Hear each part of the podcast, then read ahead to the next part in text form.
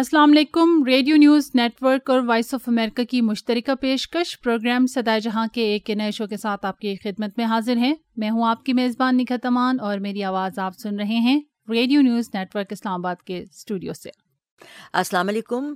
نگھت کے ساتھ ساتھ اپنے تمام سننے والوں کے لیے بہت دعائیں، بہت پیار کے ساتھ پروگرام کا آغاز کرتے ہیں۔ جیسا کہ آپ جانتے ہیں وائس آف امریکہ واشنگٹن کی اردو سروس اور ریڈیو نیوز نیٹ ورک کے مشترکہ تعاون سے یہ پروگرام آپ کے لیے پیش کیا جاتا ہے۔ تو جی نگھت کچھ احوال، کچھ گرمی کم ہوئی، کچھ موسم ٹھیک ہوا۔ موسم تھوڑا سا ایک گرم ہی ہے بٹ بارشوں کا سلسلہ ہے۔ تھوڑا مونسون سے پہلے جو بارشیں ہوتی ہیں، وہ شروع ہو چکی ہیں۔ لیکن ہبس جو ہے نا موسم میں ہبس کا جو عنصر ہے، وہ بڑھتا جا رہا ہے۔ تو گرمی ہے، گرمی ابھی مزید رہے گی۔ آپ کو پتہ ہے، اب جون، جولائی، اگست تک تو یہ جو ہے پیک ٹائم ہوتا ہے پاکستان میں گرمی کا۔ تو ابھی تو جولائی ہے۔ جولائی میں تو آپ کو پتہ ہے زیادہ گرمی اور بارشیں بھی کچھ ہوتی رہتی ہیں۔ تو آپ کی طرف کیسا ہے موسم؟ ہماری طرف بھی ابھی تو کافی گرمی ہے، کیونکہ جولائی اور اگست کا مہینے تو بہت یہاں بھی گرم ہوتے ہیں۔ اور لگتا ہے کہ بہت کم ملک ایسے ہوں گے جہاں پہ جولائی اور اگست جو ہے یا دوسری طرف جسے کہتے ہیں کرائرس کے دوسری طرف کے جو ملک ہیں وہاں پر شاید اتنی گرمی نہ پڑتی ہو اور موسم تھوڑا سا بدلا ہوا ہوتا ہو ورنہ عام طور پر ظاہر ہے کہ جیسا کہ کہا کہ گرمیوں کا چونکہ یہ موسم ہے تو بس زبردست موسم ہے دیکھتے ہیں کیا ہوتا ہے۔ لیکن وہ کہتے ہیں نا کہ ہر موسم کی اپنی ایک شان ہوتی ہے۔ دوسری سب سے بڑی بات یہ ہوتی ہے کہ جب آپ کا اندر کا موسم اچھا ہونا چاہیے باہر کا موسم آپ کو کچھ نہیں کہتا۔ تو بالکل۔ تو چلیے اسی اندر کے موسم کے اچھا ہونے کی دعا کے ساتھ آپ ہمیں بتائیے کہ ریڈیو نیوز نیٹ ورک آج ہمارے سننے والوں کے لیے کیا رپورٹیں لایا ہے؟ جی بالکل آج ہم مختلف موضوعات پر بات کریں گے۔ سب سے پہلے ان کا مختصر سا خلاصہ میں بتاتی چلوں ہمارے سامعین کو۔ افغانستان میں گزشتہ اٹھارہ سال سے جاری جنگ کے خاتمے کے لیے امریکہ اور طالبان کے مابین مذاکرات کے مختلف ادوار کے بعد گزشتہ اتوار کو قطر کے دارالحکومت دوحہ میں افغان نمائندوں اور طالبان وفود کے درمیان بھی مذاکرات ہوئے ہیں۔ ان مذاکرات میں کن باتوں پر اتفاق ہوا اور ماہرین افغانستان میں قیام امن کے لیے کتنے پر امید ہے، سنیے گا ایک رپورٹ میں۔ اسی طرح آئی ایم ایف کی شرائط کو مد نظر رکھتے ہوئے پاکستان کی حکومت یعنی وفاقی حکومت نے آئندہ مالی سال کے بجٹ میں ٹیکسوں کی برمار کر دی، جس کی وجہ سے مہنگائی کی شرح میں بھی اضافہ دیکھنے میں آ رہا ہے اور غریب جو ہے وہ مزید مہنگائی کے بوجھ تلے دھپتا جا رہا ہے۔ ماہرین کی نظر میں جو پاکستان کو اس وقت معاشی مسائل درپیش ہیں، اس کا حل کیا ہے؟ ایک رپورٹ میں آپ کو ہم بتائیں گے۔ اس کے علاوہ گزشتہ دنوں سوات یونیورسٹی میں آرٹس اینڈ ڈیزائن نمائش کا اہتمام کیا گیا۔ اس نمائش کا احوال بھی آج کے پروگرام کا حصہ ہے اور پروگرام کے آخر میں حزب معمول ہم آپ کے لیے لے کر آئیں گے۔ شوبز راؤنڈ اپ جو شوبز کی خبروں پر مبنی ہے تو یہ مختصر سا خلاصہ ریڈیو نیوز نیٹ ورک سے پیش کی جانے والی رپورٹس کا، تو رپورٹس کی تفصیلات پر جانے سے پہلے ہم واپس وائس آف امریکہ کی طرف چلیں گے، کیونکہ وائس آف امریکہ بھی آج آپ کے لیے زبردست رپورٹس لے کر آئے ہیں۔ تو تفصیلات بتائیے بہجت جی رپورٹس کی کیا سنیں گے ہمارے سامعین آج؟ بہت شکریہ Nighat voice of America Washington کی اردو سروس اور ریڈیو نیوز نیٹ ورک کی مشترکہ پیشکش سدائے جہاں میں آج ہم وائس آف امریکہ سے جو رپورٹیں آپ کے لیے لائے ہیں، ایک نظر کچھ ان پر ڈال لیں۔ امریکہ کی جنوبی سرحد پر تارکین وطن کے قید خانوں اور حراستی مراکز پر ملک کے اندر اور ملک کے باہر کافی بحث و مباحثہ ہو رہا ہے اور ان مراکز میں انسانی حقوق کی خلاف ورزیوں کا حوالہ دیا جا رہا ہے۔ ایک تفصیلی رپورٹ سنیے گا۔ پھر دنیا بھر میں انتہا پسندی کی لہر پر قابو پانے کی بھرپور کوششیں جاری ہیں۔ ابھی حال ہی میں افغانستان میں داعش کے چار تقریب کاروں کو گرفتار کیا گیا، جن میں ایک یونیورسٹی لیکچرر بھی شامل ہے۔ ادھر آسٹریلیا کی پارلیمان میں انسداد دہشت گردی کا نیا مسودہ قانون پیش کیا گیا ہے۔ اس بارے میں بھی ایک تفصیلی رپورٹ ہمارے پاس ہے۔ پھر پاکستان میں آج کل عیدی بابا نے دھوم مچا رکھی ہے۔ یہ کتاب بچوں میں بے حد مقبول ہوئی۔ اس کی مصنفہ اور السٹریٹر سے ملاقات کرائیں گے آج کے پروگرام میں۔ پھر آپ کو بھارت کے ایک دیہات کی سیر کو لے چلیں گے، جہاں شمسی توانائی اجالے بکھیر رہی ہے یہ شمالی ریاست ہماچل پردیش کا ایک چھوٹا سا گاؤں ہے۔ تفصیلی رپورٹ سنیے گا۔ اور اب چلتے ہیں۔ پھر ریڈیو نیوز نیٹ ورک کے اسٹوڈیوز میں نگت سے معلوم کریں گے کہ آج کی پہلی رپورٹ کے بارے میں بات کریں، لیکن اس سے پہلے تھوڑا سا ہم بتاتے ہیں، کیونکہ ہمیں معلوم ہے کہ ہم پہلے بات کرنے چلے ہیں افغانستان کے لیے امن عمل کے بارے میں۔ امریکہ کے خصوصی ایلچی برائے افغان مفاہمت زلم خلیل زاد نے منگل کے روز قطر کے دارالحکومت دوحہ میں طالبان رہنماؤں سے ایک اور ملاقات کی اور ایک ٹویٹ میں خلیل زاد نے کہا کہ طالبان رہنماؤں کے ساتھ ان کی ملاقات منگل کی صبح ہوئی جس کے بعد وہ چین کے لیے روانہ ہو گئے۔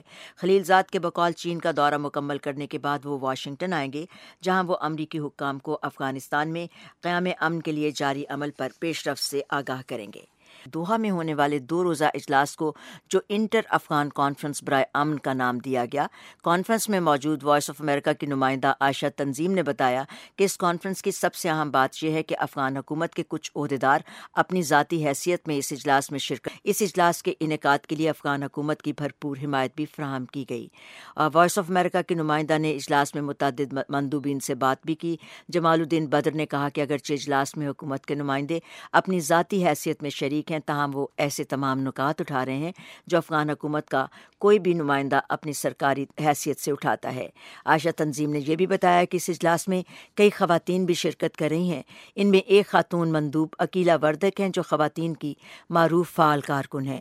وہ اس وقت اسلامی ممالک کی تنظیم او آئی سی میں بھی افغان حکومت کی نمائندگی کرتی ہیں۔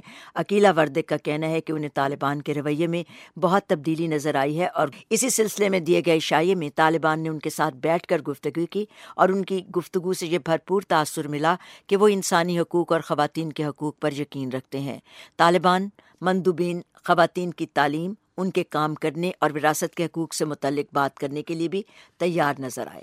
تو جناب، یہ بڑی زبردست ایک بات ہے جو کہ بڑی پیش رفت بھی ہے۔ اور اس کے ساتھ ساتھ ہم یہ بھی آپ کو بتاتے چلیں کہ پاکستان کے وزیر اعظم عمران خان امریکہ کا دورہ کر رہے ہیں، جہاں ان کی صدر ڈونلڈ ٹرمپ سے بھی ملاقات ہوگی۔ تجزیہ کار ڈاکٹر حسن عسکری رضوی کے خیال میں امریکہ افغانستان کے حوالے سے پاکستان کا تعاون چاہتا ہے۔ اور اسی لیے اس بات کا کبھی امکان ہے کہ بائیس جولائی کو صدر ڈونلڈ ٹرمپ اور وزیر اعظم عمران خان سے ملاقات کے دوران زیادہ تر بات افغانستان سے متعلق ہوگی۔ تو اس سے آپ دیکھ لیجیے کہ آج کل افغانستان میں امن کا عمل اور مفاہمتی عمل جو ہے، اس کی کس قدر اہمیت ہے؟ اب چلتے ہیں ہم نگت کے پاس ریڈیو نیوز نیٹ ورک کے اسٹوڈیوز میں، جہاں وہ ہمیں بتائیں گی اپنی پہلی رپورٹ کے تعارف کے بارے میں۔ جی نگت شکریہ بہجت۔ جیسا کہ آپ نے بھی بتایا، قطر کے دارالحکومت دوحہ میں جو ہوا تھا افغان طالبان اور افغان نمائندوں کے درمیان جو کانفرنس تو اسی حوالے سے اعلامیہ بھی جاری کر دیا گیا ہے۔ اس کانفرنس میں شرکا نے جن باتوں پر اتفاق کیا، وہ کچھ یوں ہیں۔ سب سے پہلا پوائنٹ یہ تھا کہ تمام ارکان اس بات پر متفق ہے کہ افغانستان میں پائیدار اور باعزت امن کا قیام تمام افغان لوگوں کا مطالبہ ہے اور یہ تمام افغان فریقین کی شمولیت سے ہی ممکن ہوگا۔ جبکہ دوسرا پوائنٹ یہ تھا کہ افغانستان ایک متحد اسلامی ملک ہے اور اس میں مختلف نسلی برادریاں، اسلامی اقدار اعلیٰ، سماجی اور سیاسی انصاف، قومی وحدت اور علاقائی خود مختاری موجود ہیں اور تمام افغان لوگ ان کی پوری طرح قدر کرتے ہیں۔ جبکہ تیسرا پوائنٹ یہ تھا کہ افغانستان کی تمام تر تاریخ اور خاص طور پر گزشتہ چالیس برسوں کے دوران افغان لوگوں نے اپنے مذہب، ملک اور ثقافت کا دفاع کیا ہے اور آزادی کے لیے قربانیاں دی ہیں۔ افغانستان میں دوبارہ لڑائی کی اجازت نہیں دی جا سکتی اور افغان معاشرے کے تمام طبقوں کے درمیان سمجھوتا انتہائی اہم اور ناگزیر ہے۔ لہٰذا اقوام عالم کو افغانستان کی اقدار کا پاس کرنا چاہیے۔ چوتھا پوائنٹ اس حوالے سے تھا کہ افغان قوم نے طویل عرصے سے جاری جنگ سے شدید نقصان برداشت کیا۔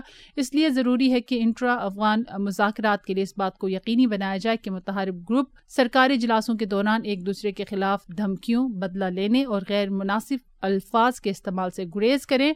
بین الاقوامی خبر ادارے کے مطابق تحریک طالبان کے ایک رکن قاری بن محمد حنیف کا کہنا ہے کہ ہم نے اس حقیقت پر اتفاق کیا ہے کہ شہریوں کو متاثر نہیں ہونا چاہیے۔ جنگ جاری ہے، لیکن ہمارا مقصد صفر تک شہری ہلاکتوں کو کم کرنا ہے۔ دوسری جانب، افغانستان کے صدر اشرف غنی نے کہا ہے کہ اب افغانستان میں امن کے لیے صحیح وقت ہے۔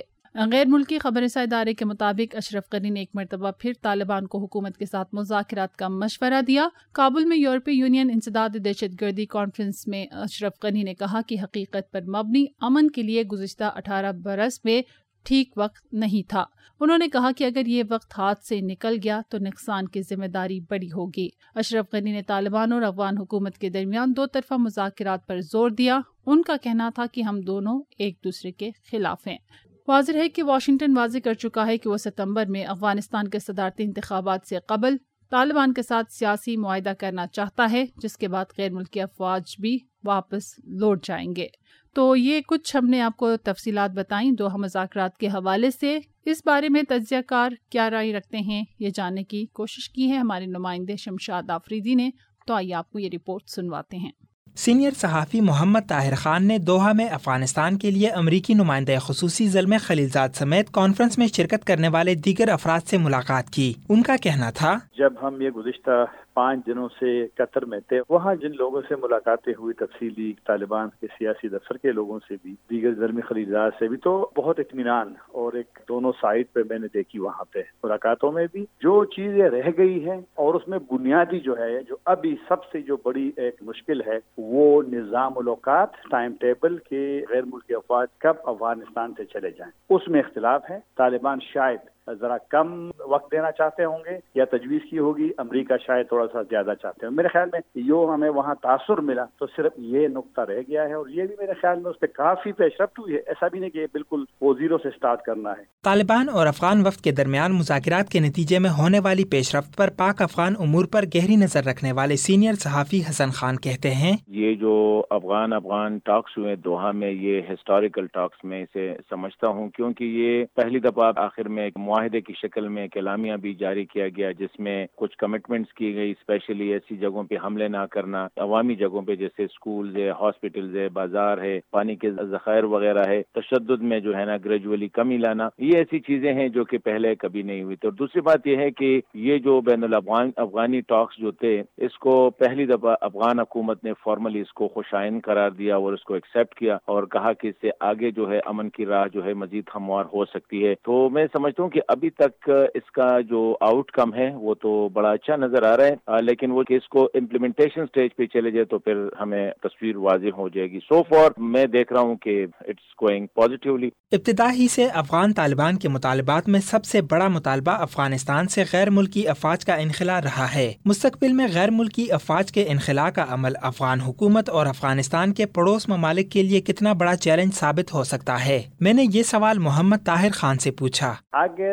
غیر ملکی افواج وہاں سے جائیں، تو پھر تو بنیادی یہ ہوگا نقطہ کہ طالبان ظاہر بات جنگ ختم ہی کریں گے نا۔ میرے خیال میں تشویش تو ایک لحاظ سے وہاں پہ تھوڑا سا ہوگا کہ جو افغان حکومت کا دعویٰ ہے، جسے لوگ کافی لوگ اتفاق و طالبان بھی نہیں کرتے کہ بیس وہاں مسلح تنظیمیں ہیں اور وہ وہاں افغان حکومت یا غیر ملکی افواج کے خلاف لڑتی ہے۔ یہ ان وہاں تشویش تو ضرور ہوگی افغانستان۔ وہاں دیگر گروپس تو ہے تو کچھ مسائل ہو گئے لیکن اب تو طالبان لڑ رہے ہیں نا بنیادی، تو وہی مسئلہ ہے۔ تو اگر طالبان جنگ بندی کا اعلان کرتے ہیں اور دوسری طرف سے جنگ بندی ہو تو پھر تو کافی تبدیلی ہوگی۔ اعلامیہ میں اسلامی اقدار کے عین مطابق خواتین کو سیاسی سماجی اقتصادی تعلیمی اور ثقافتی حقوق دینے پر بھی اتفاق کیا گیا۔ ادھر طالبان کے ساتھ مذاکرات کے دوران افغانستان کی خواتین کو سب سے زیادہ خدشات کا سامنا رہا ہے۔ تاہم مذاکرات کے اس دور میں پہلی بار خواتین کو بھی شامل کیا گیا۔ ان کی شمولیت کے بارے میں محمد طاہر خان کا کہنا ہے مستقبل افغانستان کیسے ہوگا؟ نظام کیسے ہوگا، عید رہے گا، نہیں رہے گا رہے گا تو کیسے رہے گا؟ پارلیمنٹ ہوگی، نہیں ہوگی، ڈیموکریسی ہوگی، نہیں ہوگی، یہی سوالات ہیں۔ خواتین کے حوالے سے بھی تشویش ہے، لیکن یہ بڑی ڈیولپمنٹ یہ ہے کہ جو باون لوگ آئے تھے، افغانستان سے، جس میں حکومت کے نمائندے بھی تھے، اس میں نو خواتین بھی تھی وہاں خواتین سے ملے، ان کے انٹرویوز کیے، سب لوگ ان سے مل رہے تھے۔ تو کسی نے تو یہ بھی کہا کہ طالبان کی سوچ میں ان کے بقول کی کافی ساری تبدیلیوں نے محسوس کی ہے۔ لیکن نو خواتین کا جو سوشل ایکٹیوسٹ ہے، جس میں پولیٹیکل لیڈرز ہے اس میں ومن ایکٹیوسٹ ہے تو اگر وہ طالبان کے ساتھ براہ راست بیٹھ جاتے ہیں ایک نشست میں، دونوں آمنے سامنے بیٹھ کر کے اپنی رائے دیتے ہیں، تحفظات بھی ایک دوسرے کے پالیسیوں کے حوالے سے۔ تو یہ بڑی بات ہے۔ اور جب ایک دفعہ بیٹھ گئے، تو آہستہ آہستہ حل کی طرف معاملات بڑھیں گے۔ ایک طرف جہاں طالبان اور افغان وفد کے درمیان مذاکرات کا سلسلہ جاری ہے، ایسے میں پاکستان کے وزیر اعظم عمران خان اور امریکی صدر ڈونلڈ ٹرمپ کے درمیان ملاقات بھی شیڈول ہے۔ ایسے موقع پر اس ملاقات کی اہمیت پر بات کرتے ہوئے حسن خان کا کہنا ہے۔ پہلی بات تو یہ ہے کہ امریکہ اور پاکستان جو ہے یہ ہسٹوریکلی بڑے کلوز رہے ہیں۔ ان کے تعلقات برے بھی رہے ہیں لیکن زیادہ تر اچھے رہے ہیں۔ اور اس دورے میں تو مطلب ہے کہ ریجنل پیس کے حوالے سے، افغانستان پیس کے حوالے سے بات چیت ہوگی، لیکن اس میں بائی لیٹرل ایشوز کو بھی ڈسکس کیا جائے گا۔ پاک یو ایس تعلقات بھی اس کا ایک بڑا موضوع ہوگا۔ لیکن ظاہری بات ہے کہ امریکہ کا انٹرسٹ یہاں پہ افغانستان کے حوالے سے اور پاکستان کا انٹرسٹ بھی افغانستان امن میں ہے۔ تو ظاہری بات ہے کہ جب دونوں ملیں گے تو ایک اہم جو ایشو ہوگا جس پہ وہ ڈبیٹ کریں گے۔ وہ افغانستان میں جو امن کا جو پروسیس ہے، اس کے حوالے سے ہوگی۔ اور پاکستان نے ابھی تک جو کردار ادا کیا ہے، میرے خیال میں ان کو سب اپریشیٹ کر رہے ہیں۔ امریکہ نے بھی اس کو سراہا ہے، افغان گورنمنٹ بھی اس کو سراہ رہی ہے اور پوری دنیا اس کو خوشائن قرار دے رہی ہے۔ آپ نے دیکھا کہ ڈاکٹر اشرف غنی صاحب بھی جو آئے تھے، تو وہ جو پرانے زمانے میں ایک دوسرے پہ الزامات اور وہ گالم گلوچ والی، وہ سیاست سے ابھی دونوں ممالک آگے نکل چکے ہیں۔ Radio news net work, Islamabad سے شمشاد آفریدی۔ تو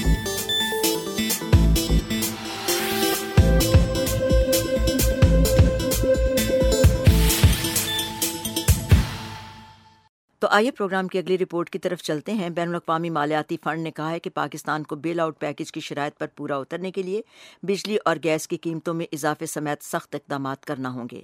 عالمی مالیاتی فنڈ نے پاکستان کے بارے میں جاری اپنی تازہ رپورٹ میں کہا کہ حکومت پاکستان گیس اور بجلی کے شعبے میں خسارے کو کم کرے گی اور بجلی اور گیس کی قیمت میں اضافہ کر کے وصولیوں کے نظام کو بہتر بنائے گی۔ آئی ایم ایف کے پروگرام کی شرائط کے تحت پاکستان میں اسٹیٹ بینک روپے کی قدر کو مصنوعی طریقے سے مستحکم نہیں کر سکے۔ گا اور مارکیٹ میں طلب اور رسد ہی روپے کی قدر کا تعین کرے گی۔ اس کے علاوہ حکومت کو ٹیکسوں کے ذریعے اپنی آمدن بھی بڑھانا ہوگی۔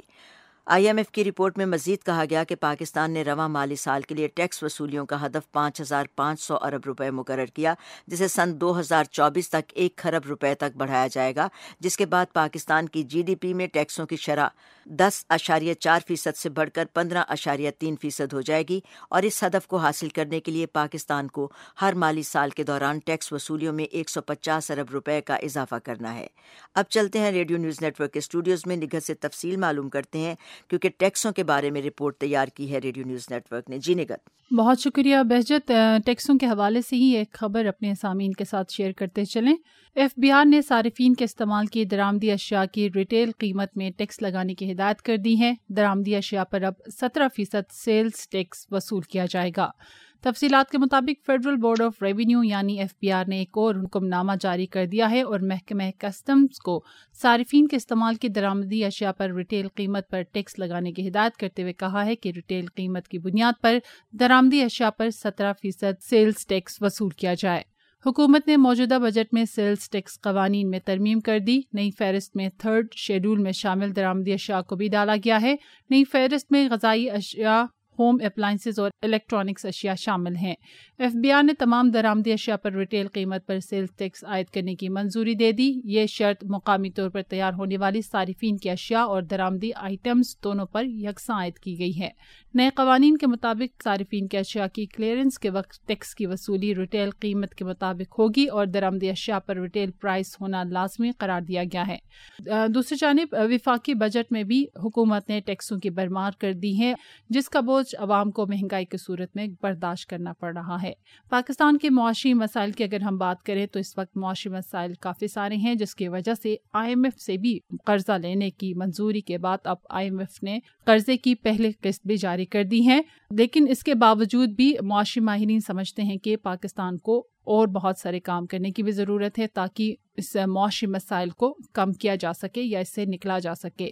ہمارے نمائندے ریاض مسن نے جاننے کی کوشش کی ہے کہ پاکستان کے جو معاشی مسائل ہیں، ان کا حل کیا ہے؟ کیسے ان مسائل سے نمٹا جا سکتا ہے؟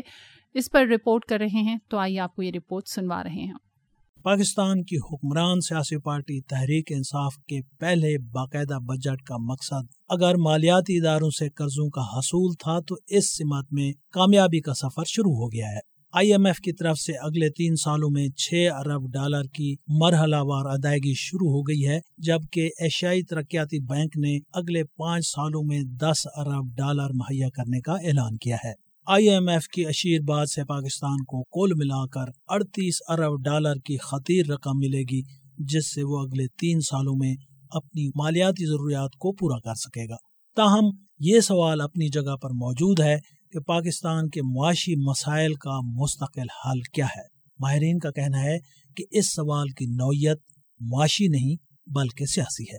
سیاسی تجزیہ نگار محمد حسن یاتو۔ آپ کے پہلے جتنے بھی اکانومسٹ تھے، سارے امریکہ سے آئے تھے۔ لیکن انہیں ایک یہی روش دی گئی کہ پیداواری قوت میں اضافہ نہ کرو، لوگوں پہ اتنا ہی خرچ کرو کہ وہ دو وقت کی روٹی کھا سکیں اور پھر سو جائیں۔ سوچنے کی قوت ان کی ختم کر دو کہ اصل حقوق کیا ہیں۔ یہ پہلے دن سے امریکہ، ہماری ریاست جس میں فوج، جج، بیوروکریٹس، سیاستدان، امیر طبقہ سب شامل ہیں۔ یہ پہلے دن سے طے ہو گیا تھا اور یہ اب تک یہی چلا آ رہا ہے۔ ایک روایت سی بن گئی ہے کہ ریاستی اخراجات کا بوجھ عوام پر ہے اور باقی ماندہ ضروریات کے لیے اندرونی اور بیرونی ذرائع سے قرضے لے لیے جائیں۔ نوے پرسینٹ تو ٹیکس آپ عوام سے لیتے ہو باقی جو آپ دس پرسینٹ وہ آپ قرضوں سے یا آپ کے جو اپنے بانڈ فلوٹ کرتے ہو اس قسم کی یا جو آپ کو برآمدات آتی ہیں وغیرہ باہر سے جو پیسہ آتا ہے۔ اس ایکسرسائز کا فائدہ تب ہوگا جب آپ کا انڈائریکٹ ٹیکسیشن نبے سے ستر پہ آ جائے۔ اشرافیہ کا احتساب نئے ٹیکس گزاروں کا اندراج اور انکم ٹیکس کی شرح میں اضافہ ریاست کو نئی جہت دینے کے لیے بہت ضروری ہے۔ گورنمنٹ نے واقعی جتنی انہوں نے ایفیشنسی دکھائی ہے دو ڈھائی لاکھ لوگوں کو ٹیکس نیٹ میں لے آئے ہیں اور وہ بھی امیر لوگوں کو۔ امیر طبقے سے یا جو ٹیکس کے قابل طبقہ ہے اس سے آپ پچیس تیس پرسینٹ لے لو نا سمجھو پاکستان دوبارہ بن گیا۔ ڈاکٹر طاہر جمیل کہتے ہیں کہ ٹیکسوں کو پائیدار ترقی کے زینے کے طور پر استعمال کیا جائے تب ہی معاشی زوال کا عمل رک سکتا ہے۔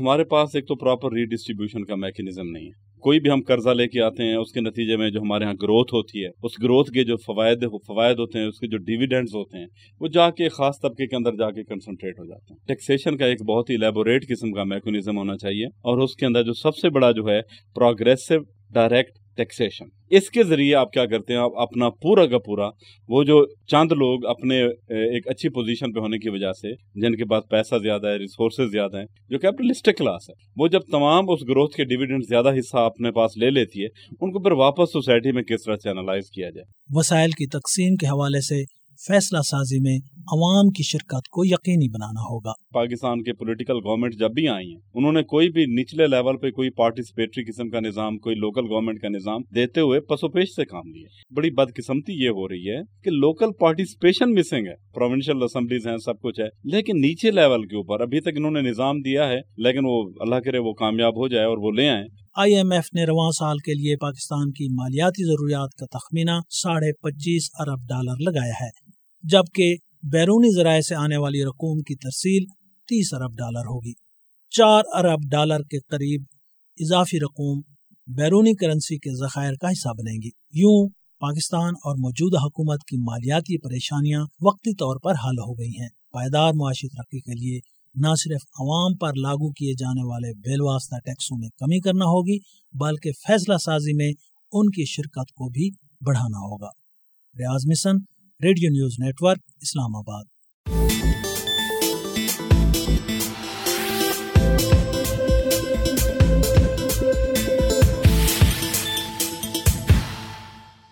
Program میں یہاں پر ہم ایک مختصر سا وقفہ لیں گے۔ وقفے کے بعد واپس آئیں گے تو وائس آف امریکہ سے ہم زبردستی رپورٹ سنیں گے۔ ہمارے ساتھ رہیے۔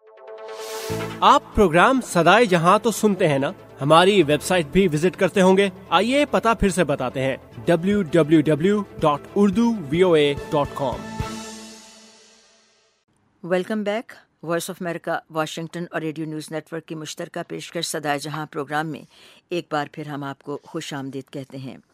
جی نگت اس سے پہلے کہ اگلی رپورٹ کا تعارف میں کراؤں، مجھے یہ تو بتائیں، آج کل پاکستان میں ایک کتاب بڑی مشہور ہوئی ہے، عیدی بابا کی سپر ہیرو، آپ کی بیٹی ہے چھوٹی، وہ پڑھتی ہے اس کو یا دیکھتی ہے؟ آپ نے دیکھی یہ کتاب؟ میں نے اس کو سوشل میڈیا پہ ہی دیکھا ہے، تو میں ضرور کوشش کروں گی اپنی بیٹی کے لیے یہ کتاب لے سکوں۔ کیونکہ ابھی یہ فی الحال یہ جو کتاب ہے، یہ بک اسٹور پر دستیاب نہیں ہے۔ اس کو ہم براہ راست فیس بک کے ذریعے جو اس کی مصنفہ ہیں، ان سے منگوا سکتے ہیں۔ تو میں ضرور کوشش کروں گی اپنی بیٹی کو یہ بک دوں۔ کیونکہ آپ کو معلوم ہے، جب بچے ہوتے ہیں تو ان کے بہت سارے سپر ہیروز ہوتے ہیں۔ سپر مین بوائز کی بات کریں تو ان کے لیے ہیرو ہے۔ اسی طرح بیڈ مین اور لڑکیوں کی بات کریں تو ان کے لیے ایلسا ریپن رنزل uh, اس طرح کی جو کیریکٹرز ہیں، ان کو اپنا ہیرو اور ہیروئن سمجھتے ہیں۔ لیکن جو پاکستان کے ریئل ہیروز ہیں، ان میں جو عبد الستار عیدی کا بھی نام شامل ہے۔ اور مجھے بہت خوشی ہے کہ ان کے حوالے سے ایک نئی جو تصویری کتاب ہے، عیدی بابا، اس کو شائع کر دی گئی ہے۔ تو اپنے تمام سننے والوں سے ضرور کہوں گی، جن کے بچے بھی ہیں، بلکہ نہ صرف بچے بلکہ بڑے بھی اس بک کو ضرور دیکھ سکتے ہیں، پڑھ بھی سکتے ہیں۔ تو آپ ضرور اس کو دیکھیے گا، کیونکہ آپ کو پتہ لگے گا کہ ایک ریئل ہیرو کون ہوتا ہے اور ان کی خدمات اس کا اعتراف تو پوری دنیا کر چکی ہے اور پاکستان تو کبھی ان کے اس احسان کو نہیں فراموش کر سکتا۔ آم آنرڈ آئی میٹ عیدی صاحب میں جاپان میں اس وقت این ایچ کے کے لیے کام کر رہی تھی جب عیدی صاحب جاپان آئے تھے اور uh, میں ان کے انٹرویو کے لیے ایک دوسرے شہر میں گئی تھی۔ نکھت آپ کو بتا نہیں سکتی، وہ اتنا بڑا انسان تھا، وہ صرف عیدی صاحب ہی ہو سکتے تھے۔ میری کافی لوگوں سے ملاقات ہوئی۔ اپنی براڈ کاسٹنگ uh, کے سفر کے دوران uh, لیڈروں کے سے بھی ملاقات ہوئی بڑے بڑے سیاستدانوں سے بھی ملاقات ہوئی۔ لیکن عیدی صاحب سے ملاقات کے بعد مجھ پر ایک کیفیت رہی بہت سارے دنوں اور جب بھی میں نے ان کو یاد کیا اتنی محبت اور اتنی عقیدت سے اس شخص کو میں نے یاد کیا۔ وہ بہت عظیم شخصیت جسے کہنا چاہیے۔ آپ کو مل کے احساس ہوتا تھا کہ یہ آدمی کتنا سیلف لیس ہے اور اس کو اپنے لیے کچھ نہیں چاہیے تھا۔ سب کا سب وہ لوگوں کے لیے ہی کرنا چاہتا تھا اور یہ ہر دور کی اور ہر وقت کی ایک ہی شخصیت ہوتی ہے جو کہ چن لی جاتی ہے۔ اور پھر وہ کہیں نہ کہیں بے شمار لاکھوں کروڑوں لوگوں کی زندگیوں میں فرق ضرور لاتی ہے۔ تو مجھے بھی بہت اچھا لگا کہ یہ کتاب لکھی گئی ہے۔ آپ تو جانتی ہیں کہ بچوں کے پاس یا تو مختصر کارٹون ہوتے تھے یا پھر سیریز ہوتی تھیں جو وہ دیکھتے تھے لیکن اب بچوں کے رجحانات اور شوق بھی بدل رہے ہیں۔ اور مگر بھی سپر ہیروز سے بچے بڑے متاثر ہیں۔ ابھی آپ نے سپر مین کا نام لیا بیٹ مین کا نام لیا اسپائڈر مین ہے آئرن مین ہے۔ تو یہ بچوں کے دل و دماغ پر بڑا چھائے رہتے ہیں۔ تو یہی وجہ ہے کہ آج کل کی نئی نسل زندگی کے حقیقی سپر ہیرو سے کم واقف ہوتی ہے۔ تو اس بات کی کمی کو محسوس کرتے ہوئے پاکستان کی ماریا ریاض نے یہ ٹھان لیا کہ بچے یہ جانے کہ ہمارے ارد گرد کیسی کیسی ہستیاں موجود ہیں جو اصل میں سپر ہیروز کا درجہ رکھتی ہیں۔ ماریا نے یہ کام ڈیڑھ سال پہلے شروع کیا تھا اور ان کا شوق السٹریشن یعنی خاکوں کے ذریعے کچھ واضح کرنا ہے اور اسی کے ذریعے انہوں نے ایک کتاب لکھنے کا فیصلہ کیا جس میں عبدالستار عیدی کو سپر ہیرو کے طور پر پیش کیا گیا۔ یہ کتاب بچوں بڑوں میں یکساں مقبول ہوئی۔ اس کتاب کا مقصد کیا تھا؟ اور ریدی صاحب کی شخصیت ہی اس کتاب کے لیے کیوں چنی گئی؟ کراچی سے سدرا ڈار کی رپورٹ میں ہم آپ کو تفصیل سنواتے ہیں۔ پاکستان میں بچوں کے سپر ہیروز یا تو سپر مین ہیں یا اسپائڈر مین آئرن مین ہیں یا پھر بیٹ مین لیکن ان کے ارد گرد کون سے اصل ہیروز بستے ہیں، اس سے وہ لا علم رہتے ہیں۔ لیکن اس بار بچوں کو ایک کتاب کے توسط سے معلوم ہوا کہ عبد الستار عیدی ایسے سپر ہیرو ہے جن کی انسانیت کے لیے کی جانے والی خدمات کا دائرہ پوری دنیا میں پھیلا ہوا ہے۔ اس بات کو بچوں تک پہنچانے والی پاکستان کی ماریا ریاض توصیف ہے جنہوں نے این سی اے لاہور سے ٹیکسٹائل ڈیزائننگ میں بیچلرز اور ملٹی میڈیا میں ماسٹرز کر رکھا ہے۔ ان کا شوق السٹریشن ہے جو شادی اور تین بچوں کی ذمہ داری کے باوجود بھی جاری ہے۔ اسی شوق نے ان سے یہ کام کروایا جو اس وقت عیدی بابا کے نام سے بچوں کو ایک نئی سوچ دے رہا ہے۔ میں شروع سے ہی اپنے آرٹ کے حوالے سے چاہ رہی تھی کہ کچھ ایسا کیا جائے جس میں اپنے علاوہ اوروں کی بھی بہتری ہو۔ سو اس بک کے لیے جو بیسس ہے اس بک کی وہ یہ ہے کہ ففٹی پرسینٹ عیدی فاؤنڈیشن کو ڈونیٹ ہوگا۔ تو پہلے تو یہ خیال تھا جو میرے دماغ میں مطلب گہرا ہوا اور اس کے بعد میں نے بک کا یا سپر ہیرو کے حوالے سے اس کو بک کو فارمولیٹ کیا۔ سو جو آئیڈیا تھا وہ اس کی بیسز ہے اس بک کی۔ پروفٹ شیئرنگ بیسز ہے اس بک کی۔ اس کتاب میں بچوں کے ساتھ ساتھ ان کے والدین خاص دلچسپی لے رہے ہیں۔ ماریا کے مطابق پاکستان اور باہر کے ممالک سے ان کو ملنے والی پذیرائی بتا رہی ہے کہ یہ کتاب کتنی پر اثر ہے۔ عیدی صاحب کا نام دماغ میں آتا ہے، پاکستان میں رہتے ہوئے ان کا امپیکٹ گلوبلی بہت زیادہ ہے۔ تو وہاں سے عیدی صاحب کا خیال آیا تھا اور جب ان کے اوپر بک لکھی اور بچوں کو کس طرح سے اس بک کو جو ہے پریزنٹ کیا جائے، اس کے لیے یہ سپر ہیرو اور سپر پاور کی لینگویج یوز کی میں نے۔ کیونکہ مجھے لگتا ہے ہمارے بچے اتنا امپریس ہیں ویسٹرن سپر ہیروز سے یا امیجنری سپر ہیروز سے کہ ان کو وہی لینگویج اہمیت سمجھ آتی ہے۔ سو میں نے اس طرح سے ایک، کیونکہ وہ اتنے سمپل تھے، اتنے سادہ تھے ان کی جو پاور تھی، بڑے دل کی پاور کائنڈنس کی پاور اس کو ایک سپر پاور کی طرح دکھایا ہے۔ ماریا کا کہنا ہے کہ ان کی شدید خواہش تھی کہ وہ کبھی عیدی صاحب سے ملیں، لیکن ایسا نہ ہو سکا۔ لیکن وہ ہمیشہ سے ان کے آئیڈیل رہے ہیں اور اسی سوچ نے ان سے اس کتاب پر کام کروایا کہ نئی نسل بھی جانے کہ ان کے ملک میں ایسی ہستی رہی ہے جس نے بے لوس انسانیت کی خدمت کی ہے۔ عیدی صاحب سے مجھے ملنے کا کبھی اتفاق نہیں ہوا۔ بہت خواہش تھی میری کہ میں ملوں، لیکن کبھی میرا میں نہیں مل پائی۔ لیکن جو ان کی یہ ایک احساس جو ہے نا کہ ہم جب ہم ایک ہی پیس آف لینڈ پہ رہے ہیں اور ان کی ہم وارمتھ فیل کر سکتے تھے کیونکہ ہم ان کی زندگی میں ہم نے بھی ٹائم گزارا ہے۔ لیکن ہمارے بچوں نے ان کو اس طرح سے نہیں دیکھا، بے شک نیوز میں یا کہیں اور، لیکن انہوں نے نہیں دیکھا۔ وہ اس طرح سے نہیں جانتے جس طرح سے ہم جانتے تھے اور ہم نے ان کو ان کو سمجھنے کی کوشش کی۔ سو یہیں سے ایک میری جو ایک خواہش تھی وہ یہ بھی تھی کہ اچھا میں خود تو نہیں نہیں ملی، میرے بچے بھی نہیں ظاہر مل پائے، وہ ان کے بعد پیدا ہوئے ہیں۔ لیکن ان کو کس طرح سے سمجھایا جائے ان کے بارے میں اور ان کے اچیومنٹس کے بارے میں؟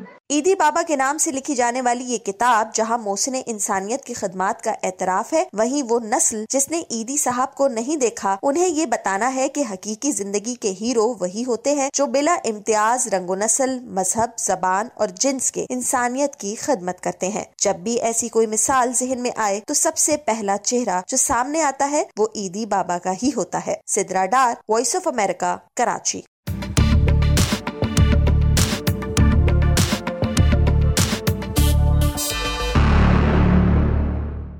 اب ہم پاکستان سے بھارت لیے چلتے ہیں، آپ کو بھارت کی ریاست ہماچل پردیش کے ایک چھوٹے سے گاؤں میں لیے چلتے ہیں، جہاں شمسی توانائی نے روشنیاں بکھیر رکھی ہیں۔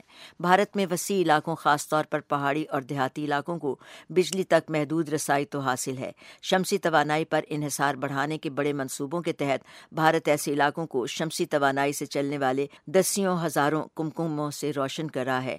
شمالی ریاست ہماچل پردیش کے ایک چھوٹے سے گاؤں کو اس سے کس قدر فائدہ ہوا؟ اس بارے میں وائس آف امریکہ کی نمائندہ ہیں انجنا پسریچا۔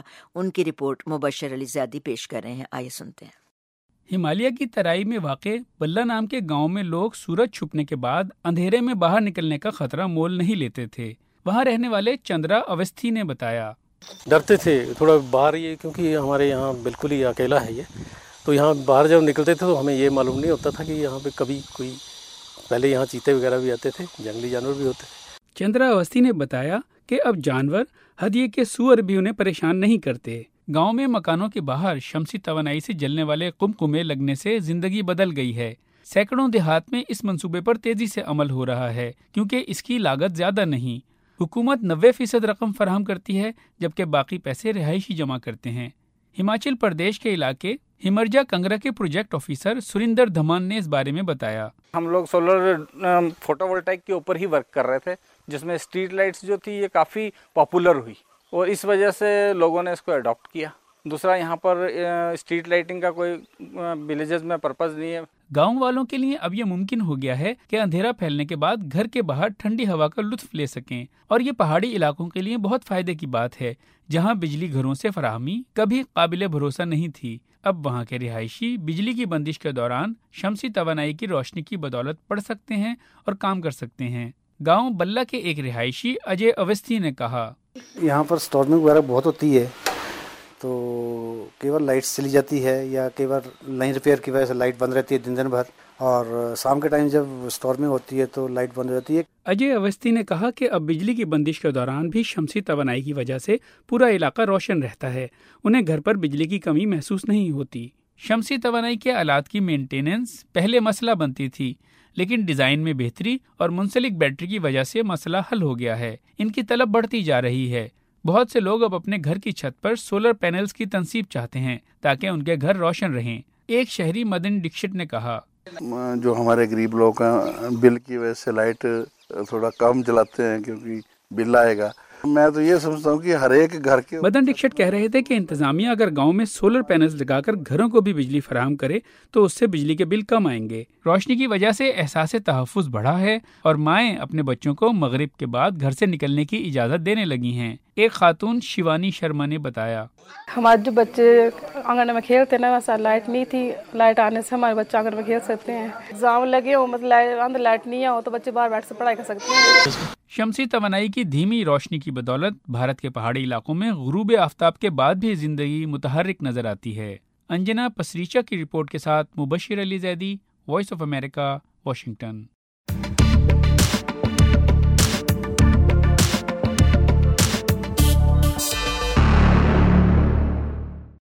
program میں یہاں پر ہم مختصر سا وقفہ لیں گے۔ وقفے کے بعد واپس آئیں گے تو آپ کے لیے زبردست رپورٹس پیش کریں گے۔ ہمارے ساتھ رہیے۔ سدائے جہاں وائس آف امریکہ اور ریڈیو نیوز نیٹ ورک کی مشترکہ پیشکش۔ ہمیں امید ہے آپ ہمارا یہ پروگرام باقاعدگی سے سنتے ہیں۔ آپ کو سدائے جہاں کیسا لگتا ہے؟ رائے دیجیے ای میل ایڈریس آپ کو بتاتے ہیں S E J radio at V O A news dot com اور خط لکھنے کے لیے ہمارا پتا ہے، پروگرام سدائے جہاں، پوسٹ باکس ایک تین نو نو Islamabad. Welcome back voice of America Washington کی اردو سروس اور ریڈیو نیوز نیٹ ورک کی مشترکہ پیشکش سدائے جہاں کا ایک اور شو نگہ تمان امان اور بہجت حاضر خدمت ہیں۔ اگلی رپورٹ کی طرف چلتے ہیں۔ صوبہ خیبر پختونخوا کے سیاحتی مقام چترال کی گلیشیل جھیل میں شگاف کی وجہ سے سینکڑوں افراد پھنس گئے۔ ان کو محفوظ مقامات تک پہنچانے کے لیے ہیلی کاپٹر کی پروازیں بھی شروع کرنا پڑیں۔ مشتاق شاہ محکمہ موسمیات پشاور میں ڈائریکٹر کے عہدے پر فائز ہیں۔ انہوں نے بتایا کہ جو پانی گلیشیئر سے قطرہ قطرہ کی صورت نکلتا ہے، وہ اس کے ساتھ ایک جھیل کی شکل اختیار کرتا ہے۔ لیکن کبھی کبھار جب بارشیں زیادہ ہوتی ہیں یا گرمی زیادہ ہوتی ہے، تو ملحقہ جھیل میں شگاف بھی پڑ جاتا ہے۔ ہے جو نچلے علاقوں میں سیلاب کا باعث بن جاتا ہے۔ وائس آف امریکہ سے بات کرتے ہوئے انہوں نے مزید بتایا کہ پچھلے چند دنوں سے چترال کا موسم مسلسل گرم تھا اور غالب امکان یہی ہے کہ یہی سیلاب اس گرمی کی تپش سے پیش آیا۔ انہوں نے بتایا کہ ابھی تک کسی جانی نقصان کی اطلاع نہیں کیونکہ وہاں کے باشندوں کو اس نوعیت کی تربیت دی جا چکی ہے کہ ایسی صورتحال میں کیا احتیاطی تدابیر اختیار کرنا چاہیے۔ تو جناب، پہاڑی مقامات کی خوبصورتی اپنی جگہ، لیکن خوبصورتی کے ان دوسرے پہلوؤں پر بھی نظر ڈالنے کی ضرورت رہتی ہے۔ اب ہم نگت ہمیں سوات لے کر جائیں گی، جہاں یونیورسٹی میں ایک نمائش کا اہتمام کیا گیا ہے۔ جی نگت تفصیل بتائے گا۔ بہت شکریہ بہجت۔ ایک خبر بھی اپنے سامعین کو بتاتے چلیں۔ اس سے پہلے، برطانیہ نے عراق اور افغانستان سے قبضے میں لی گئی قدیم نوادرات واپس دینے کا اعلان کر دیا ہے۔ غیر ملکی خبرسہ ادارے کے مطابق افغانستان واپس بھیجے جانے والے نوادرات میں گندارا دور کے مجسمے شامل ہیں، جو دو ہزار دو میں غیر قانونی طریقے سے برطانیہ بھیجے گئے تھے۔ اس کے علاوہ عراق واپس بھیجے جانے والے نوادرات میں بین النہرین کی قدیم تہذیب میں مٹی پر کھودی گئی ایک سو چون تحریریں شامل ہیں، جو رسم الخط کے ابتدائی طور کی نشانی ہیں۔ انہیں دو ہزار گیارہ میں قبضے میں لیا گیا تھا۔ یہ تحریریں قبل مسیح چھٹی اور چوتھویں صدی کی درمیان لکھی گئی تھیں۔ برٹش میوزیم کے ڈائریکٹر کا کہنا ہے کہ برٹش میوزیم عراق اور افغانستان سے لائی گئی نوادرات کی شناخت اور ان کی واپسی کے لیے قانون نافذ کرنے والے اداروں کے ساتھ کام کر رہا ہے اور یہ اشیاء حیران کن ہیں۔ یہ نوادرات بغداد میں واقع عراق میوزیم کے حوالے کی جائیں گی، جو عراق کے اسٹیٹ برائے سار قدیمہ ورثہ کا حصہ ہے۔ انہوں نے یہ بھی کہا کہ میوزیم نے ان نوادرات کی واپسی سے قبل ان میں سے کچھ اشیاء کی لندن میں نمائش کے لیے نیشنل میوزیم افغانستان سے اجازت طلب کی ہے تو جناب، اس خبر کے بعد اب ہم آپ کو لیے چلتے ہیں سوات، کیونکہ سوات یونیورسٹی میں گزشتہ دنوں طلباء و طالبات کے لیے آرٹس اینڈ ڈیزائن نمائش کا اہتمام کیا گیا تھا۔ اس نمائش کا احوال سنا رہے ہیں سوات سے ہمارے نمائندے ناصر عالم۔ تو آئیے سنتے ہیں۔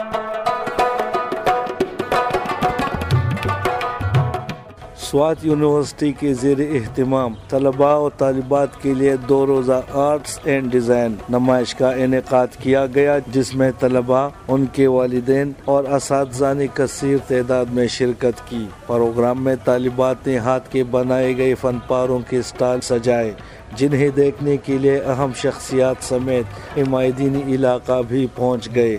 شرکا نے فن پاروں کو دیکھ کر طالبات کی صلاحیتوں کی داد دی۔ ایسے پروگراموں میں شرکت کرنے والے طلباء میں خود اعتمادی پیدا ہوتی ہے اور ان میں آگے بڑھنے کا حوصلہ بھی پیدا ہوتا ہے۔ اس موقع پر طالبات نے ریڈیو نیوز نیٹ ورک کو بتایا کہ اس طرح کے پروگرام ان کی صلاحیتیں اجاگر کرنے میں معاون ثابت ہو رہے ہیں۔ ڈفرینٹ میڈیا یوز کیا ہے پینٹنگ کیے ہیں ریڈارس بھی بہت سے کیے ہیں۔ پہلے وہ لوگ بیسک سمجھتے ہیں کہ جس طرح ایک فیس بنا ہوتا ہے ان کے پروپورشن کیا ہوتے ہیں، کون سا پارٹ کس سائز پہ اس کے بعد جو اسٹوڈنٹس یہ سیکھ لیتے ہیں کہ اب اس میں ایموشن کیسے ڈالنا ہے۔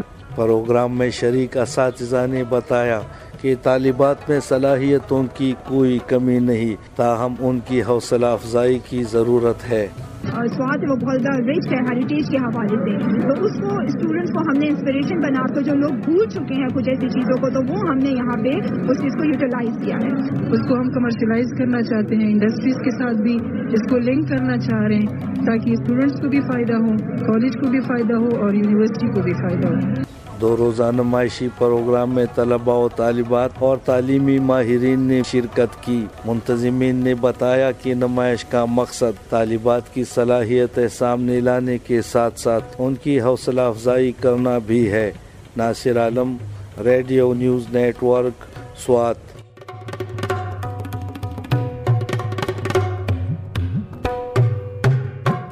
ایک تو پہلے خبر چھوٹی سی آپ کو سنواتے ہیں کہ امریکہ میں تعینات برطانوی سفیر کم ڈارک نے اپنے عہدے سے استعفی دیا۔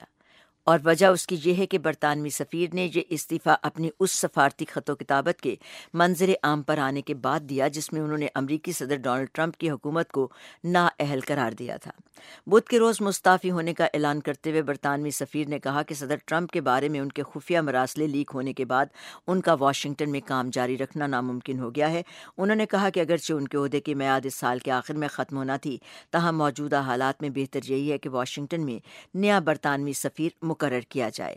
ڈائریکٹ دو ہزار سولہ سے امریکہ میں برطانوی سفیر کی حیثیت سے خدمات انجام دے رہے ہیں۔ ان کے لیک ہونے والے خفیہ مراسلے برطانوی وزراء اور اعلیٰ سرکاری اہلکاروں کے لیے تھے۔ برطانوی اہلکاروں نے خدشہ ظاہر کیا ہے کہ یہ مراسلے کسی برطانوی سیاستدان یا سرکاری اہلکار نے لیک کیے ہیں اور اس شخص کو جلد ڈھونڈ نکالا جائے گا۔ برطانوی سفیر کے یہ خطوط منظر عام پر آنے کے بعد صدر ٹرمپ نے اس پر سخت برہمی کا اظہار کیا، اپنے سلسلہ وار ٹویٹس میں صدر نے برطانوی سفیر کو احمق اور بیوقوف قرار دیتے ہوئے اعلان کیا کہ ان کی حکومت کم ڈرگ سے کوئی رابطہ نہیں رکھے گی۔ اور آئیے اب آپ کو ہم امریکہ کی جنوبی سرحد پر لیے چلتے ہیں، جہاں تارکین وطن کے لیے حراستی مراکز میں انسانی حقوق کی صورتحال کے بارے میں خدشات کا اظہار کیا جا رہا ہے۔ اقوام متحدہ کی ہائی کمشنر برائے انسانی حقوق نے امریکہ کی جنوبی سرحد کے قید خانوں میں مہاجرین اور تارکین وطن کے ساتھ جو سلوک کیا جا رہا ہے کی سخت مذمت کی ہے۔ ایجنسی کی ترجمان نے اسے غیر انسانی طرز عمل قرار دیا ہے، جبکہ ٹرمپ انتظامیہ کا کہنا ہے کہ ان قید خانوں کی حالت میں بہتری لائی گئی ہے اور یہاں مناسب طبی سہولتوں کا بندوبست بھی ہے۔ وائس آف امریکہ کے نامہ نگار ہیں آراش اربسادی کی۔ رپورٹ اسد نذیر پیش کر رہے ہیں۔ آئے سنتے ہیں۔ اقوام متحدہ کی انسانی حقوق کی ایجنسی کی ہائی کمشنر مشل بیچلیٹ کا کہنا ہے کہ ٹیکسس کے قید خانے میں جس طرح تارکین وطن کو ٹرمپ انتظامیہ نے رکھا ہے، وہ غیر انسانی ہے۔ ایجنسی کی ترجمان خاتون روینا شام داسانی کہتی ہیں U N high commissioner for human rights is utterly appalled by the conditions of detention of migrant children and adults in the United States انسانی حقوق ایجنسی کی ترجمان شام داسانی کہہ رہی ہیں کہ امریکہ میں ترک وطن کرنے والے بچوں اور بالغوں کے ساتھ جو سلوک کیا جا رہا ہے وہ ظالمانہ ہے اور انسانی حقوق کی ایجنسی ان کی مذمت کرتی ہے۔ امریکہ کے ہوم لینڈ سیکورٹی کے محکمے کے انسپکٹر جنرل کے دفتر سے ایک رپورٹ جاری کی گئی ہے اور اس میں ان تارکین وطن کی حالت اظہار کا تذکرہ موجود ہے۔ اسی رپورٹ کے حوالے سے ترجمان روینہ شام داسانی نے اپنی ایجنسی کا رد عمل ظاہر کیا۔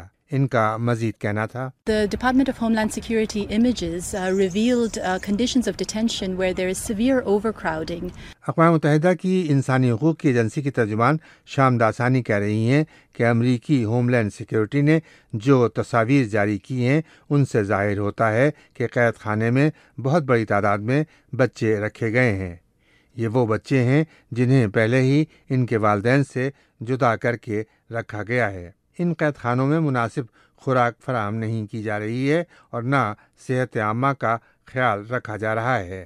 دوسری طرف ہوم لینڈ سیکیورٹی کے قائم مقام وزیر کیون میک ایلینان نے A B C television network پر اپنی ایجنسی کا دفاع کرتے ہوئے کہا We've done a tremendous amount. Uh, since December 30th, when we last talked about this, we had 20 medical providers in our facilities, border wide. Now we have over 200. تیس دسمبر کے بعد سے ہم پر بہت زیادہ دباؤ ہے لاکھوں لوگ جنوبی سرحد پار کر کے ہمارے ملک میں آ رہے ہیں اس وقت انہیں جن جگہوں پر رکھا گیا تھا وہاں صرف بیس میڈیکل ڈاکٹر تھے اور اب ان کی تعداد بڑھ کر دو سو ہو چکی ہے۔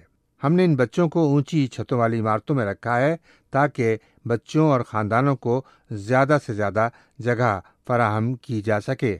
دوسری طرف، اقوام متحدہ کی ایجنسی کا کہنا ہے کہ امریکہ ایک خود مختار ملک ہے، مگر اس کو بین الاقوامی اصولوں اور قوانین کی پاسداری کرنا چاہیے۔ Unfortunately what we appear to be seeing in the U S are policies that are based on detection detention and expeditious deportation of migrants without much regard for their human rights اقوام متحدہ کی انسانی حقوق کی agency کی ترجمان روینا شام داسانی کہہ رہی ہیں کہ بد قسمتی سے ایسا لگتا ہے کہ امریکہ انسانی حقوق کی پرواہ کیے بغیر تاریکین وطن کو قید کرنے اور انہیں واپس بھیجنے کی اپنی پالیسی پر کاربند ہے۔ اس طرح کی پالیسیوں سے انسانی حقوق کی ذمہ داریوں کی خلاف ورزی ہوتی ہے۔ اتوار کو صدر ٹرمپ نے کہا تھا کہ کچھ لوگ انتہائی غربت کے ماحول سے نکل کر امریکہ پہنچے ہیں اور وہاں کے حالات کے مقابلے پر یہاں وہ زیادہ خوش ہیں۔ ٹرمپ نے ان قید خانوں کو بہترین قرار دیا اور کہا کہ نیوز میڈیا کو جا کر وہاں کے حالات دیکھنا چاہیے۔ Asad Nazir voice of America Washington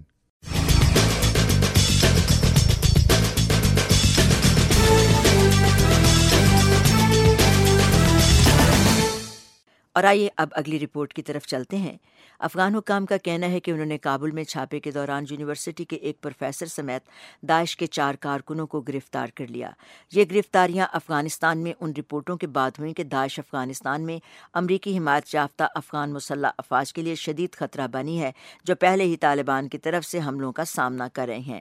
مذکورہ گرفتاریوں کا اعلان کرتے ہوئے افغانستان کی خفیہ agency national directorate of security یعنی این ڈی ایس نے ایک بیان میں کہا کہ مشتبہ افراد افغانستان کے دارالحکومت میں داعش کے لیے بھرتیاں کرنے میں ملوث تھے اور کابل کے اندر اور اس کے قریب دہشت گردانہ حملوں کی منصوبہ بندی کر رہے تھے۔ این ڈی ایس نے یہ بھی کہا کہ گرفتار کیے جانے والوں میں کابل یونیورسٹی کے لیکچرر مبشر مسلم یار بھی شامل ہیں، جبکہ دیگر تین افراد بھی اسی یونیورسٹی سے فارغ تحصیل ہیں۔ اطلاعات کے مطابق ان افراد نے تحقیقات کاروں کو بتایا کہ وہ مشرقی ننگرہار صوبے میں داعش کے کارندوں کے ساتھ قریبی طور پر کام کر رہے تھے اور بہت سے تعلیم یافتہ افغان نوجوان داعش میں شامل ہونے کے خواہش مند ہیں۔ یہ پہلا موقع نہیں کہ این ڈی ایس نے کابل یونیورسٹی کے کسی لیکچرر کو گرفتار کیا ہو۔ اب سے چند ہفتے قبل کابل یونیورسٹی کے ایک اور لیکچرر کو بھی ایسے ہی الزامات میں گرفتار کر لیا گیا تھا۔ داعش کی طرف سے ان گرفتاریوں کے بارے میں فی الحال کوئی تبصرہ سامنے نہیں آیا اور داعش کی افغانستان شاہ خوراسان صوبے آئی ایس کے پی کے نام سے موسوم ہے اور ایک اندازے کے مطابق افغانستان میں داعش کے دو ہزار کے لگ بھگ کارکن موجود ہیں۔ اور یہ بھی بتایا جاتا ہے کہ داعش نے افغانستان کے متعدد اضلاع میں اپنے اڈے قائم کر رکھے ہیں اور ننگرہار سے ملکہ کنڑ صوبے میں بھی فعال ہے۔ افغانستان کے لیے صدارتی امیدوار حنیف اتمار کا کہنا ہے کہ داعش نہ صرف افغانستان بلکہ پوری دنیا کے لیے خطرہ ہے۔ حنیف اتمار طالبان کے ساتھ امن سمجھوتے کے لیے امریکی کوششوں کی تعریف کرتے ہیں اور کہتے ہیں کہ یہ کوششیں کامیاب ہونے کی صورت میں افغانستان دہشت گردی کے خلاف کامیاب جنگ لڑنے کے قابل ہو جائے گا۔ اور اس کے ساتھ ساتھ آسٹریلیا کی پارلیمان میں انسداد دہشت گردی کا ایک نیا مسودہ قانون پیش کیا جا رہا ہے، جس کا مقصد غیر ملکوں میں مختلف عسکریت پسند گروہوں کے ساتھ مل کر پرتشدد کارروائیوں میں حصہ لینے والے آسٹریلوی شہریوں کے واپس اپنے ملک میں داخلے پر پابندی عائد کر دی جائے گی۔ یہ قدم آسٹریلیا کو دہشت گردی سے محفوظ رکھنے کے لیے اٹھایا جا رہا ہے، لیکن ناقدین کہتے ہیں کہ اس سے شہریوں کے بنیادی حقوق کی خلاف ورزی ہوتی ہے۔ تو وائس آف امریکہ کے فلم ارسر کی رپورٹ ہے۔ آپ کے لیے پیش کر رہی ہیں سادیہ زیب رانجا۔ اس بل کی بنیاد انگلینڈ میں ہونے والی ایسی ہی قانون سازی ہے اور اس کا مقصد ان آسٹریلوی شہریوں کی واپسی پر پابندی عائد کرنا ہے، جن کے بارے میں شبہ ہے کہ وہ دیگر ملکوں میں عسکریت پسند گروپوں کے ساتھ مل کر لڑائی کر رہے تھے۔ وزراء کا کہنا ہے کہ آسٹریلیا کو ایک ایسی نئی طاقت کی ضرورت ہے جس کے ذریعے ان شہریوں کے اپنے ساتھ لائے گئے خطرناک نظریات سے ملک کو بچانا ہے۔ آسٹریلیا کے داخلی امور کے وزیر پیٹر ڈاٹن کہتے ہیں یہ لوگ ہمیں نقصان پہنچانا چاہتے ہیں۔ ہم لوگ ایسے لوگوں سے نمٹ رہے ہیں جو دھماکہ خیز آلات کے استعمال کی مہارتیں حاصل کر چکے ہیں، جو داعش کے ساتھ کام کر چکے ہیں۔ لیکن ان کو اپنے ملک واپس آنے کا حق حاصل ہے اور ہمیں اپنے شہریوں کی حفاظت کا۔ تاہم، ناقدین سمجھتے ہیں کہ یہ مسودہ قانون غیر آئینی ہے۔ آسٹریلیا کی لا کونسل کے مطابق یہ بہت ابتر صورتحال ہے اور کونسل نے زور دیا ہے کہ تمام شہریوں کو اعلی حکام کی اجازت کے بغیر اپنے ملک واپس آنے کا آئینی حق حاصل ہے۔ Helen Irving university of Sydney میں قانون کی پروفیسر ہیں۔ وہ کہتی ہیں کہ غیر ملکوں میں لڑائی میں شامل ان آسٹریلوی شہریوں کو باہر نکالنا درست قدم نہیں۔ تمام آسٹریلوی شہریوں کا یہ آئینی حق ہے کہ بغیر کسی لائسنس اور اعلی حکام کی اجازت کے وہ جب چاہیں اپنے ملک واپس آئیں۔ آسٹریلوی شہریت کی یہی اساس ہے۔ حالیہ ہفتے دو افراد کو سڈنی میں حملوں کی منصوبہ بندی کے الزام میں گرفتار کیا گیا۔ تفتیش کاروں کے مطابق دونوں کی عمریں بیس برس کے قریب ہیں اور ردوان ڈکاک اور اساق المتاری دونوں داعش کے نظریات سے متاثر ہیں اور المتاری افغانستان جا کر عسکریت پسند گروپ میں شمولیت کا ارادہ رکھتا تھا۔ دونوں کو گزشتہ منگل سڈنی میں چھاپوں کے دوران گرفتار کیا گیا۔ حکام کا کہنا ہے کہ سن دو ہزار چودہ کے بعد مبینہ طور پر یہ سب سے بڑی منصوبہ بندی تھی جسے ناکام بنایا گیا۔ Sadia Zebranjha voice of America Washington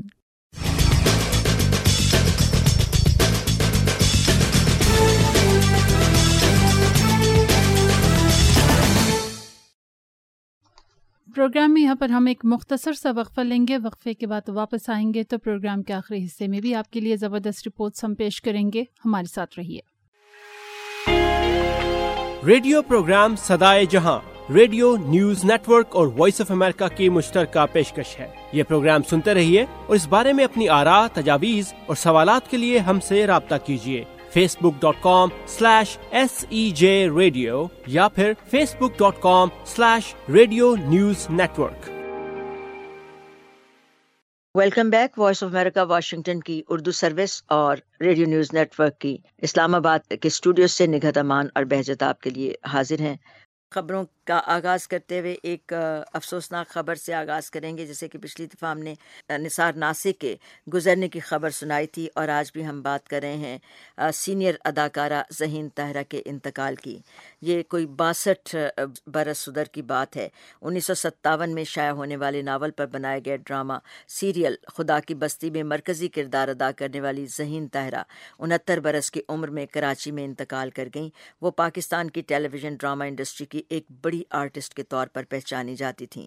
ذہین طاہرہ کی پہچان بننے والا ڈرامہ خدا کی بستی انیس سو انہتر کے بعد انیس سو چوہتر میں دوبارہ ٹیلی کاسٹ ہوا اور مقبولیت کے تمام ریکارڈ توڑتا ہوا۔ انیس سو نوے میں ایک بار پھر پاکستان ٹیلی ویژن پر نشر کیا گیا۔ ٹیلی ویژن انڈسٹری کے لوگوں کا ماننا ہے کہ ایسی مقبولیت شاید ہی کسی اور ڈرامہ سیریل کو مجسر آئی ہو۔ بھارت کے شہر لکھنؤ میں انیس سو انچاس میں آنکھ کھولنے والی ذہین طاہرہ نے ایک دو نہیں بلکہ چھ سو سے زائد ڈراموں میں اداکاری کی اور تقریباً ہر کردار میں ہی ناظرین سے داد وصول کی۔ ان کے یادگار ڈراموں میں کرن کہانی منزل آئینہ چاندنی راتیں عروسا دیس پردیس اور کبھی کبھی پیار میں جیسی مشہور ڈرامہ سیریلز سر فہرست ہیں۔ اب دوسری خبر ہم کرتے ہیں سوشل میڈیا کے ایک چیلنج کی اور وہ ہے باڈل کیپ چیلنج۔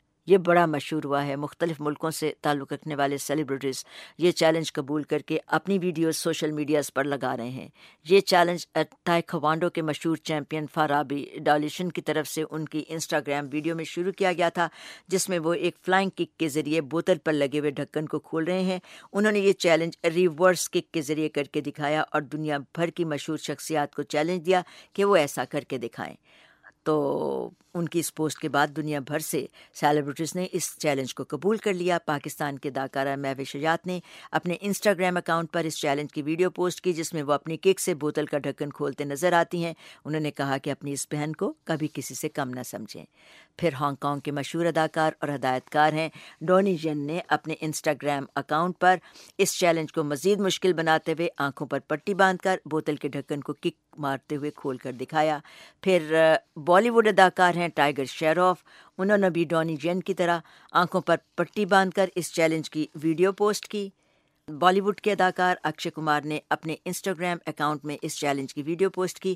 انہوں نے کہا کہ میں اس چیلنج کو قبول کرنے سے خود کو روک ہی نہیں سکا۔ تو اب چلتے ہیں نگت کے پاس، وہ ہمیں بتائیں گی کہ شوبز راؤنڈ اپ میں وہ ہمارے لیے کیا لائے ہیں۔ جی نگت بہت شکریہ۔ ایک خبر کے بعد ہم شوبز راؤنڈ اپ سنوائیں گے اپنے سامعین کو۔ معروف امریکی اقتصادی جریدے فوبس نے ہر سال کی طرح اس سال بھی سب سے زیادہ کمائی کرنے والے افراد کی فہرست جاری کر دی ہے۔ فوربس نے رواں برس فہرست میں ریکارڈ ہنڈریڈ افراد کو شامل کیا ہے، جس میں ایشیا سمیت دنیا کے تمام خطوں کے فنکار اسپورٹس سیلیبریٹی، فیشن اور میڈیا سے وابستہ افراد کو شامل کیا گیا ہے۔ ہر سال کی طرح اس سال بھی کمائی کرنے والے شخصیات میں امریکہ کی شخصیات بازی لے گئیں، جبکہ برطانیہ اور یورپ کی شخصیات دوسرے نمبر پر رہیں۔ حیران کن طور پر یہ بات سامنے آئی کہ اس فہرست میں جنوبی ایشیا سے صرف بھارت کے ایک شخصیت شامل ہے، جبکہ پاکستان، افغانستان، بنگلہ دیش اور ایران سمیت دیگر ممالک کی شوبز اور اسپورٹس شخصیات اس فہرست میں جگہ بنانے میں ناکام رہیں۔ اس بار سب سے زیادہ کمائی کرنے والی سو عالمی شخصیات میں امریکی گلوکارہ انتیس سالہ ٹیلر سوئفٹ سر فہرست ہیں، جبکہ اس فہرست میں بالی ووڈ کے واحد اداکار اکشے کمار بھی جگہ بنانے میں کامیاب رہے۔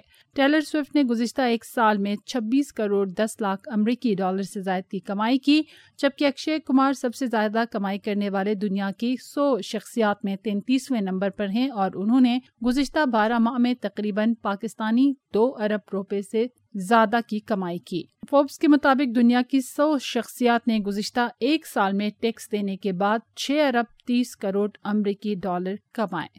تو اسی خبر کے بعد اب آپ کو سنواتے ہیں شوبز راؤنڈ اپ جسے پیش کر رہی ہیں پلوشا تو آئیے سنتے ہیں۔ ہالی ووڈ کی animated adventure film the Lion King کی نئی جھلکیاں جاری کر دی گئی ہیں۔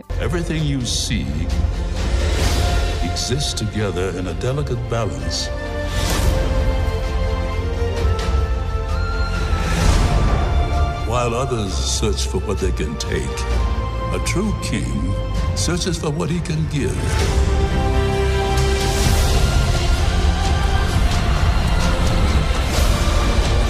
Run away, Simba, and never return.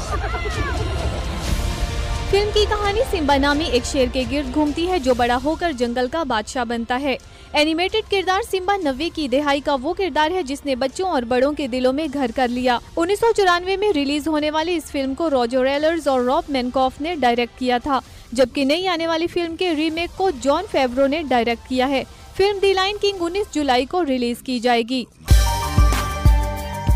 Fantasy اور ایڈونچر فلم میلافیسنٹ کا sequel Maleficent mistress of evil کے ٹیزر کے بعد اس کا پہلا ٹریلر ریلیز کر دیا گیا ہے جس میں ایک نئی جادوئی دنیا متعارف کروائی گئی ہے۔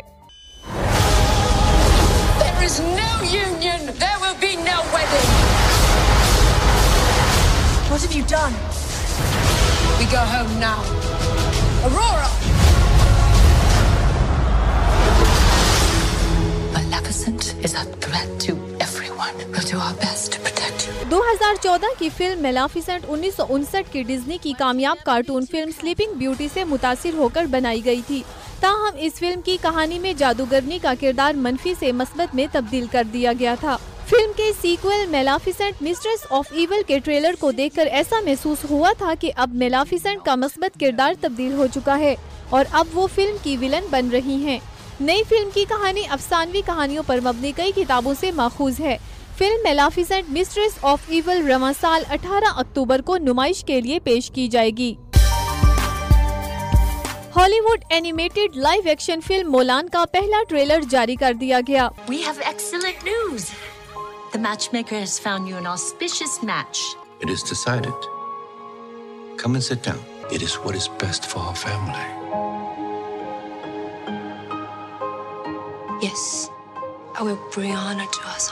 فلم کی کہانی پانچویں صدی میں چین کی مارشل آرٹ کی ماہر اور جنگجو خاتون ہوا مولان کی زندگی کے گرد گھومتی ہے، جنہوں نے پچیس سال تک مختلف جنگیں لڑی ہوا مولان سے متعلق کہا جاتا ہے کہ وہ چینی مارشل آرٹ کے مختلف سٹائل کی ماہر تھیں۔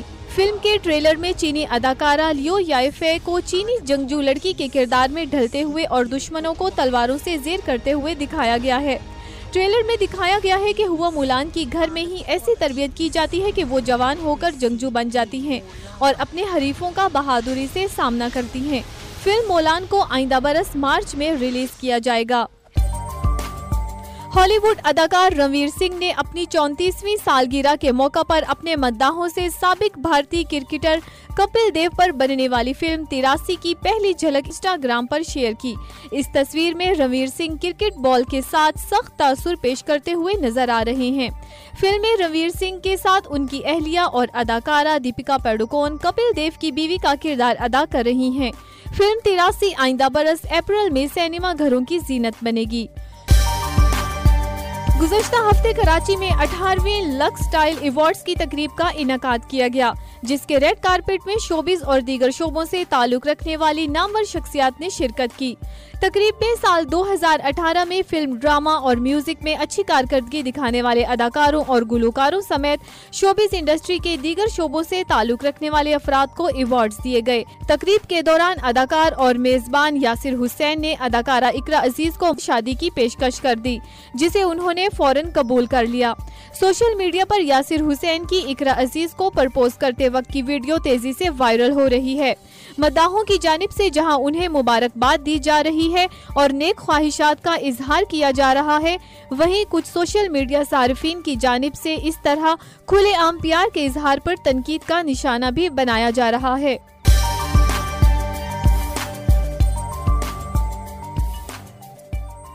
شوبز راؤنڈ اپ کے ساتھ ہی پروگرام سدا جہاں اپنے اختتام کو پہنچا۔ آج کا شو آپ کو کیسا لگا، اپنی آرا سے ہمیں ضرور آگاہ کیجیے گا۔ آپ ہمیں خط بھی لکھ سکتے ہیں۔ پتہ ہے خط لکھنے کے لیے پروگرام سدائے جہاں P O box number one three nine nine Islamabad. آپ کی آرا کا ہمیں انتظار رہے گا۔ اسی کے ساتھ نگہت امان کو اسٹوڈیو انجینئر شاہد عباسی کے ساتھ اجازت دیجیے۔ خدا حافظ۔ اور بہشت پی ریکارڈنگ انجینئر جسٹن ٹویٹس کے ساتھ اجازت چاہتی ہے وائس آف امریکہ واشنگٹن کے اسٹوڈیو سے آپ کی ہماری ملاقات ہوگی آئندہ پروگرام میں۔ ہم سے رابطے میں رہیے، ہمارے ان پروگراموں کو سنتے رہیے۔ اللہ حافظ۔